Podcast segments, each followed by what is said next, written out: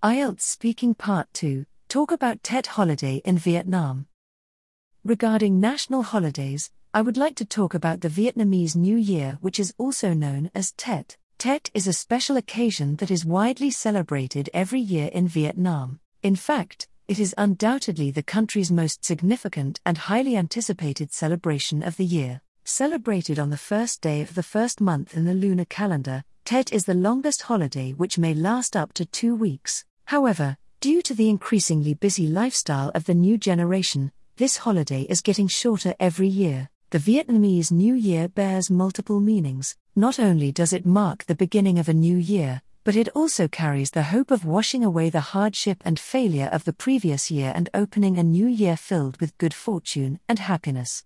Therefore, Vietnamese people will start preparing to celebrate this festival a few weeks prior to the special day. One of the most important tasks in the preparation process involves buying apricot flowers and peach flowers to decorate the house. They represent spring and also a brand new start. I remembered me and my mom spending hours in the open market looking for the right peach flowers to bring home every year at Tet. I guess the old saying was right Tet is not Tet if there is no sight of Hoa Mai, south, or Hoa Dao, north, in every home. Tet is truly an important festival for each and every Vietnamese. As a tradition, we strongly believe that if we spend Tet properly with a smile on our faces, we may expect a more prosperous and favorable year.